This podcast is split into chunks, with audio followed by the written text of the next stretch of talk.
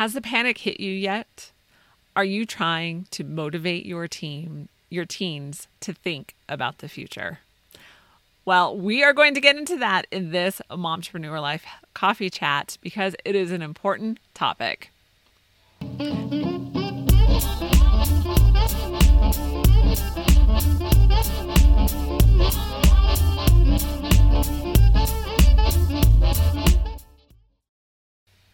Hey, Mom. So welcome to the Life Unboxed podcast. And this is the coffee chat. So this is a very laid back. I need to put my hair up, throw your hair up into a messy bun. And we're just going to talk. We're going to chat about all the behind the scenes things that we think of as homeschool moms and momtrepreneurs. So I recently did a Q&A, and the Q&A was about high school transcripts. But in that group, I was asked, how do you get your teens motivated to think about the future? And I felt like it needed more time and space than the, basically in the 1 minute answer that I could give. So I decided I would bring that into this coffee chat and let's talk about it. Because we do, since I have teens. I have three teens. That's my first litter. And then my second litter is all elementary to toddler. So I am running the gambit of every age group. And so I'm still reminded of the toddler years. And looking at my 3-year-old now, I remember when my oldest was that age and looking at him at 18 now and just realizing like it does go by really fast. When people tell you that, they weren't lying. And so I have these stark contrasts that I am reminded of in my own home. But I know the teen years are, someone described it to me one time as they're emotionally draining. The younger years are physically draining, and then the teen years are emotionally draining. And it's true because you feel like I'm running out of time. Has anything I said in all of these years sunk in? Sometimes we don't think this, we look at them like, where have you been living this whole time? Yeah. Let's get some coffee because this is a coffee chat. Okay. So how do we motivate teens to think about the future? Well, my first question is, do they really need to think about the future? And this is what I mean. We sometimes, I think we put a lot of time, so I'm going to rephrase that, we put pressure on them at this age to know exactly what they want to do with their career, with their future. And I look back on myself at 17, 18, knowing I had no idea what I wanted to do. I didn't even know what the next step was going to be. And then seeing where I am today, I would have never, my 18-year-old self would have never picked where I am today. So I am living my best unimagined life now. And yes, I have a whole nother show on that. I'll link it in the bottom. It's about why chasing your dreams doesn't work. It's a good one. So here's what we have done with my oldest son, because he's not done with high school yet. They all have summer birthdays. And so I actually started them in school later. So I started them at 6, just turned 6, as opposed to just turned 5. Best decision we made when it comes to school. So just file that in the back of your heads.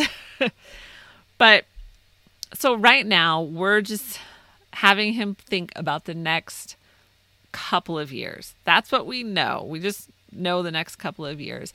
And then this helps him to also start taking responsibility and then to start saving.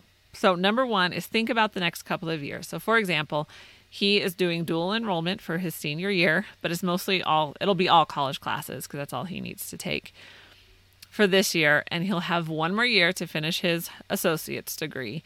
And for that year, we have said, we'll pay half of your college because right now we are paying all of it.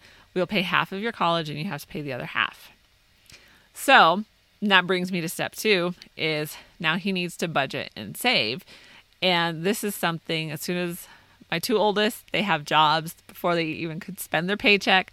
I sat down and we wrote up a budget. And so he also needs to buy a car. Like they say, you can sleep in your car, you can't drive your apartment. So you need a car. That is kind of a priority as well. And we don't have a car for him to buy, so he will have to buy his own car, because I have drivers coming up quickly behind him. So we're instead of looking at like 10 years down the road, we're looking at the immediate future. And because it's more, I guess, applicable to him right now. It's something that he could actually like almost reach out and touch. And so that's how we're doing it. So we have the next 2 years planned out. After that, I don't know, but I will say that between 18 and 19, that's when I decided that I would go to Bible school, and it changed the trajectory of my whole entire life. That's where I met my husband. From the internship with the Bible school, I ended up getting a job in New York City. That's where we lived. So it's one of those things like, I don't think it's fair to expect our teens to think about the future. I think what they need to think about right now is more of the immediate future. Like, what do I need to think about for the next couple of years? Am I going to college? Am I going to join the military? And that could change. That could change in 3 to 6 months. Like, their minds can change. And then again, the third one is teach them flexibility, because there are so many things that could change. Our minds can change. And again, that's one of the reasons I don't think it's fair to expect these teenagers to have their life planned out, or to even know beyond 2 years what they want to do. Now, let me say this. They should not be couch potatoes playing video games. That is not okay in this house. And that should not be okay in your house either. So in these years, well, these kind of transition years for you and for your kids, it's a time to teach them stability, responsibility, and maturity. Because, like, my oldest, yes, he wants to get married and he wants to have a family. So it's kind of laying it out for him. Like, then you need a full-time job. You need to be able to take care of your family. And so you need to be thinking, like, so what is it going to take to take care of my family? And so that's kind of like how we're starting down this road of thinking about the future. So how do you get your teens motivated to think for the future? You know, start with very tangible, goals in front of them. Do they need to save for a car? Do they need to save for school? Okay, so then that means you're gonna have all these expenses coming up. You're gonna have to go get a job too, and you're gonna have to finish high school well, and all. So you'll start having this snowball effect. And if they do have a problem just playing video games, are not motivated because of that, then take the video games away. You are the parent, and that is your job. So if there's something that's actually hindering them from doing this, taking responsibility for themselves and maturing, then you need to take it out of their lives, because that's your job and that's your role as a parent. So, parents of teens, moms of teens, what is your advice to get your kids thinking about the future? Let me know in the comments below, and I will see you in the next coffee chat, or check out some of the previous coffee chats. I will leave the playlist, on the screen, it'll pop up. I will see you in the next show.